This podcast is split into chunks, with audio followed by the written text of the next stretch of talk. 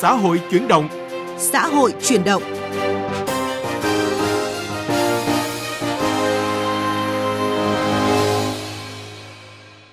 Biên tập viên Bích Ngọc xin kính chào quý vị và các bạn.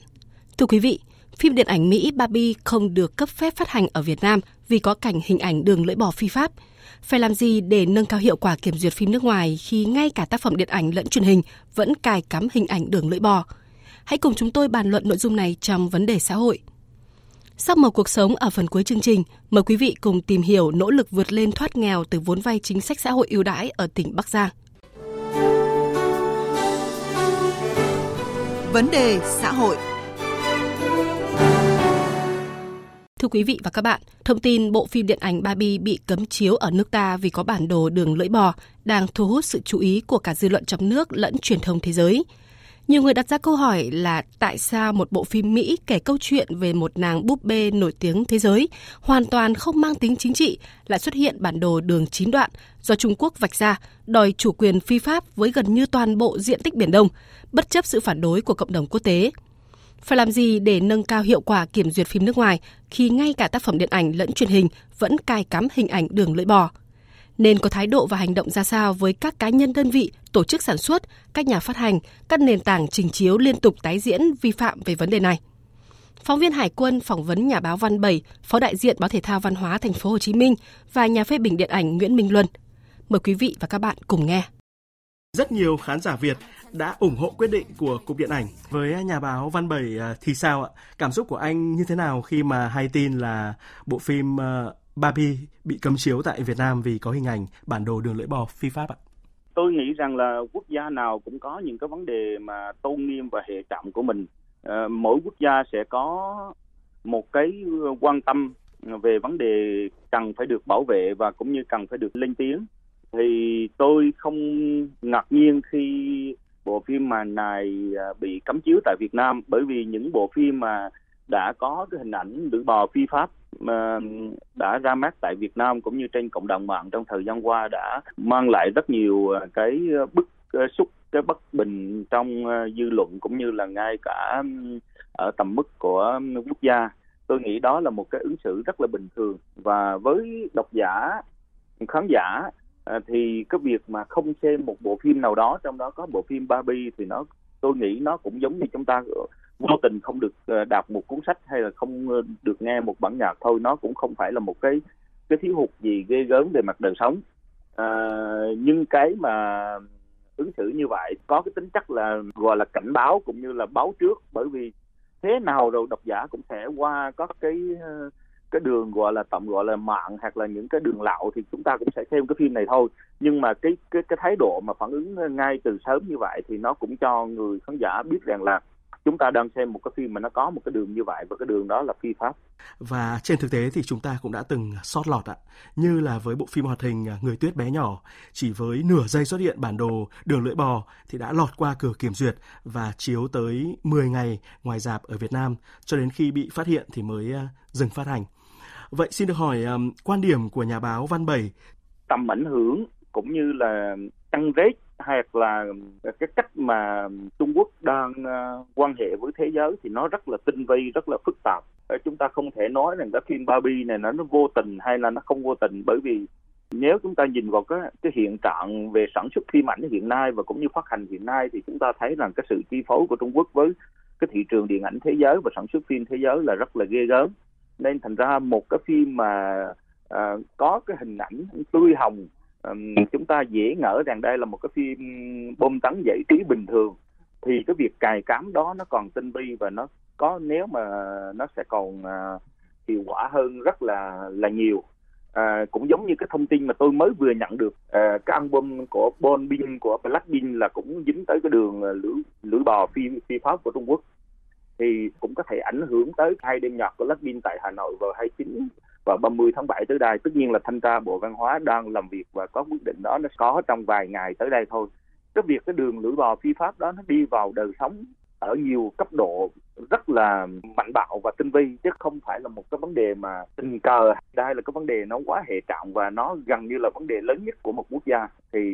cũng không thể có chọn lựa nào khác. Có thể là cái quyết định cấm chiếu Barbie tại Việt Nam thì sẽ không khiến cho hãng phát hành bộ phim là Warner Bros. Vui lòng ạ. Thế nhưng mà rất là nhiều người có cho rằng đấy, đây là một thắng lợi ngoài mong đợi về mặt truyền thông quốc tế, khi mà nhiều hãng thông tấn hay là trang tin lớn như là Reuters, B B C, Bloomberg, The Independent hay là The Guardian đã đồng loạt đăng tin bài về việc phim Barbie bị cấm chiếu ở Việt Nam vì có hình ảnh đường lưỡi bò phi pháp. Nhà phê bình Minh Luân có bất ngờ trước cái sự quan tâm đặc biệt của báo chí nước ngoài này hay không ạ? Thật ra đây là một điều mà mình cực kỳ đặt dấu hỏi á, bởi vì trước giờ thì chúng ta cũng đã cấm chiếu nhiều phim nhưng mà chưa có phim nào mà lại gây một cái tiếng vang toàn quốc như là phim Barbie, và chúng ta được đưa lên trên những mặt báo lớn nhất và người ta đi tin, chỉ đi đúng một cái tin thôi là Việt Nam cấm Barbie. Thì mình cảm thấy rất là bất ngờ bởi vì từ trước đến giờ không có một cái làn sóng mà nó lớn như vậy. Tức là một phần là cái tiếng nói rất là mạnh mẽ về chủ quyền của chúng ta được lan tỏa đến cho quốc tế. Và một phần khác thì chúng ta cũng phải thừa nhận là cái giai đoạn này là đây giai đoạn mà phim Barbie nó đang làm marketing mạnh nhất, bởi vì chỉ còn hai tuần nữa là phim chiếu rồi.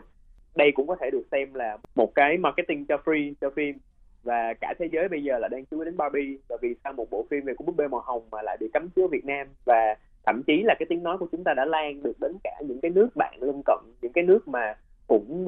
không có đồng tình với lại cái chính sách của Trung Quốc trong cái đường lưỡi bò. Ví dụ chúng ta thấy là Philippines, thì hôm nay Philippines cũng bảo là sẽ đi vào cuộc để điều tra coi sao và có thể là sẽ cấm chiếu phim này luôn nếu được. Nhưng mà mình thấy là Philippines có một cái cách nó đỡ quyết liệt hơn Việt Nam, nó không quyết liệt bằng Việt Nam của mình. Là Philippines họ nói là có thể là nếu mà họ cân nhắc á, thì họ hoàn toàn cũng có thể là cho chiếu phim, nhưng mà họ sẽ để một cái dòng ở trước phim là họ ghi á, là tất cả những cái gì mà được thể hiện trong này đều không đúng sự thật, và ngay cả cái đường lưỡi bò đó cũng không đúng sự thật. Thì đó là cái cách giải quyết mà Philippines có thể sẽ hướng đến.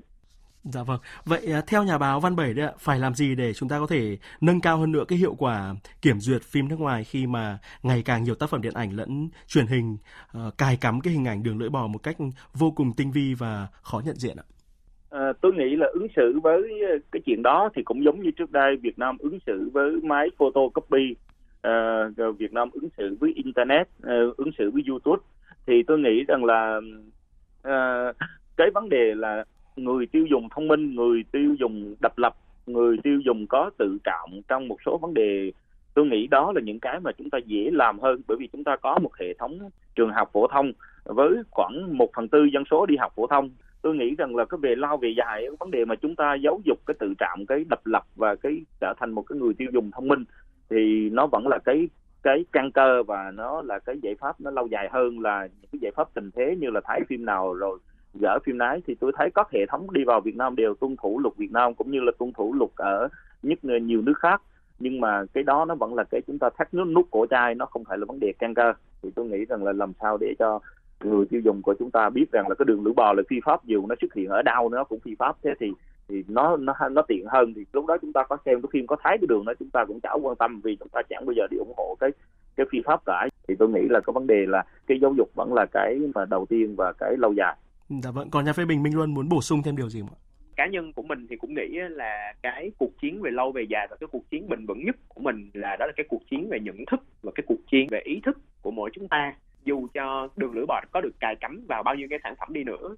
thì cái câu chuyện của nhà nước là cái mặt trận là chúng ta phải làm sao để ngăn những cái tác phẩm, những cái những cái sản phẩm đó nó tiếp cận với quá nhiều người. À, chúng ta phải bài trừ nó ra khỏi lãnh thổ đất nước chúng ta, bởi vì chúng ta cho phép phát hành nó là chúng ta đang thừa nhận cái chuyện đó, đó là một cái cuộc chiến riêng. Còn cuộc chiến của người dân là chúng ta phải tiêu dùng có ý thức, tức là nếu một ngày nào đó tôi có lỡ xem một cái bộ phim mà nó có đường lưỡi bò thì cũng không phải là vì tôi ủng hộ bộ phim đó, mà là bởi vì là nó cài vào tinh vi quá và tôi biết là cái đường đó là sai và tôi biết là nó không đúng sự thật, và tôi vẫn có một cái lòng hết sức là tự hào dân tộc và tôi vẫn rất là yêu nước của tôi. Uh, thật sự là mình nghĩ là nếu như mà chúng ta chúng ta chúng ta có những cái biện pháp mà nó nó bị gọi là nó bị cứng nhắc quá đó, thì uh, chúng ta đang làm cho chúng ta đang nuôi một cái uh, tinh thần dân tộc mà nó có thể dần dà nó có thể rất là dễ trở thành cực đoan. Uh, ở đây thì chắc là mọi người cũng có biết những cái câu chuyện mà đôi khi là những cái câu chuyện đường lưỡi bò nó bị dẫn đi quá xa và nó khiến cho chúng ta công kích những cái tổ chức, những cái cá nhân một cách rất là vô cớ, và đôi khi là không có đủ bằng chứng và không có đủ uh, căn cứ để mà chúng ta buộc tội cái tổ chức hay cá nhân đó. À, nên do đó là mình nghĩ là làm gì làm thì cũng phải giáo dục uh, ý thức và nhận thức để cho chúng ta tiêu dùng nó có ý thức hơn và chúng ta hiểu được cái nào đúng cái nào là sai hơn. Dạ vâng ạ. Một lần nữa xin được cảm ơn nhà báo Văn Bảy, phó đại diện báo Thể thao Văn hóa tại Thành phố Hồ Chí Minh và nhà phê bình điện ảnh Nguyễn Minh Luân đã bàn luận cùng chúng tôi. Sắc màu cuộc sống. Sắc màu cuộc sống. Thưa quý vị và các bạn, một trong những giải pháp quan trọng góp phần nâng cao thu nhập và giảm nghèo bền vững thời gian qua là tập trung làm tốt công tác giải quyết việc làm. Trong đó, việc tạo điều kiện cho hộ nghèo và các đối tượng chính sách khác tiếp cận tín dụng ưu đãi của Ngân hàng Chính sách Xã hội để phát triển kinh tế, mở rộng sản xuất kinh doanh, không ngừng phát huy hiệu quả. Ghi nhận của phóng viên Đài Tiếng nói Việt Nam tại tỉnh Bắc Giang. Chăn nuôi lợn là công việc ông Trần Văn Tỳ ở thôn Lý Thượng, xã Quảng Minh, huyện Việt Yên, tỉnh Bắc Giang gắn bó từ sau xuất ngũ. Là cựu chiến binh, ông được vay một trăm triệu đồng từ chương trình cho vay hỗ trợ tạo việc làm của Ngân hàng Chính sách Xã hội. Số tiền này được vay trung hạn trong vòng ba năm. Có vốn trong tay, ông Tỳ đã đầu tư nuôi lợn để làm kinh tế. Đến nay, mỗi năm gia đình ông thu được hơn hai lứa lợn. Nhờ đó, từ mười con ban đầu, ông đã có đàn lợn hơn một trăm con, mỗi năm thu nhập vài trăm triệu đồng. Ông Tỳ cho biết. Nguồn vốn đó nó giúp cải thiện được đời sống gia đình, là một là có việc làm nó ổn định, cái hai là từ con giống nhân lên. Ví dụ trong vòng mà to, phát triển được kinh tế gia đình, mỗi ngày một càng có anh em phát triển nhân rộng lên. Để có được cơ sở sản xuất kinh doanh sạch sẽ, đảm bảo vệ sinh an toàn thực phẩm cùng dây chuyền sản xuất tự động giúp tiết kiệm thời gian sản xuất và nhân công lao động như hôm nay, anh Nguyễn Vương Quyền, chủ cơ sở bánh bao Bảo Phát ở thành phố Bắc Giang đã được Ngân hàng Chính sách Xã hội cho vay năm trăm triệu đồng. Hiện cơ sở sản xuất bánh bao của anh luôn có mười lao động thường xuyên với thu nhập ổn định. Anh Quyền cho biết. Chúng tôi là những cơ sở mới thì thường thường là sẽ bị thiếu hụt về nguồn vốn, về máy móc các thứ, nên là trước khi chưa được tiếp cận nguồn vốn ấy, thì là chúng tôi sẽ vẫn phải sản xuất nhiều thủ công bằng tay. Thứ nhất là nó sẽ không đạt được năng suất cao, và thứ hai nữa là nó cái quy trình về an toàn thực phẩm ấy nó sẽ bị một phần là vì có nhiều bàn tay con người can thiệp vào nhiều quá. Hiện đối với người lao động, mức vay tối đa là một trăm triệu đồng, còn đối với cơ sở sản xuất kinh doanh, mức vay tối đa là hai tỷ đồng một dự án và không quá một trăm triệu đồng cho người lao động. Thời hạn cho vay tối đa là một trăm hai mươi tháng được xét căn cứ vào nguồn vốn, chu kỳ sản xuất kinh doanh, khả năng trả nợ của người có nhu cầu vay. Ông Trần Văn Lộc, tổ trưởng tổ tiết kiệm và vay vốn thôn Lý Thượng, xã Quảng Minh, huyện Việt Yên cho biết, là tổ trưởng tổ tiết kiệm và vay vốn của thôn, ông có trách nhiệm thông báo đến người dân và công khai bình xét các đối tượng cần vay vốn khi có nguồn vốn về xã. Ông cũng là người phải kiểm tra kỹ khả năng trả nợ của các hộ, đồng thời giám sát việc sử dụng đồng vốn, đốc thúc bà con trả nợ đúng hạn. Hàng tuần, hàng quý, ba tháng họp theo quy ước một lần thì cứ thực hiện theo quy ước đó, từ phải trả lãi cho đến trước một tháng hoặc hai tháng thì chuẩn bị hết lãi rồi. Chúng tôi đã đôn đốc, đã hướng dẫn ai người ta có trước ta trả trước, mà cuối cùng đến ngày hạn cuối cùng người ta sẽ trả. Nên từ khi tôi làm thì chưa có trường hợp nào quá hạn. Năm hai không hai ba, tỉnh Bắc Giang đã phê duyệt đề án cho vay hỗ trợ duy trì việc làm trên địa bàn tỉnh trong ba năm với kinh phí khoảng hai trăm năm mươi tỷ đồng. Trong đó tập trung vào những đối tượng ưu tiên là sản phẩm ô cốp nông nghiệp chất lượng cao, phụ nữ và các mô hình khởi nghiệp.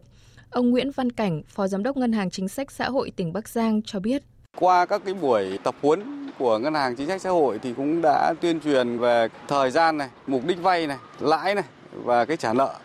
Do vậy thì không có cái trường hợp mà xảy ra tình trạng ví dụ là vốn sử dụng vào trung hạn, ví dụ đầu tư máy móc mà ngân hàng lại cho vay ngắn hạn là mười hai tháng. Đến nay, nguồn vốn tín dụng chính sách đã tạo điều kiện cho hàng trăm nghìn người nghèo và các đối tượng chính sách trên địa bàn tỉnh Bắc Giang có nhu cầu, đủ điều kiện được tiếp cận với nguồn vốn tín dụng chính sách một cách thuận lợi, kịp thời. Qua đó góp phần hạn chế tình trạng cho vay nặng lãi ở khu vực nông thôn, giúp cho người nghèo có điều kiện tự lực vươn lên, được làm quen với việc vay, trả nợ ngân hàng, từng bước thay đổi cơ bản nhận thức, sử dụng vốn có hiệu quả, góp phần cải thiện, nâng cao chất lượng cuộc sống, thu hẹp khoảng cách giàu nghèo, góp phần quan trọng vào việc đảm bảo an sinh xã hội, hoàn thành mục tiêu xây dựng nông thôn mới, phát triển kinh tế xã hội địa phương. Nội dung vừa rồi đã kết thúc chương trình Xã hội chuyển động hôm nay. Cảm ơn quý vị đã quan tâm theo dõi. Xin chào và hẹn gặp lại trong các chương trình sau.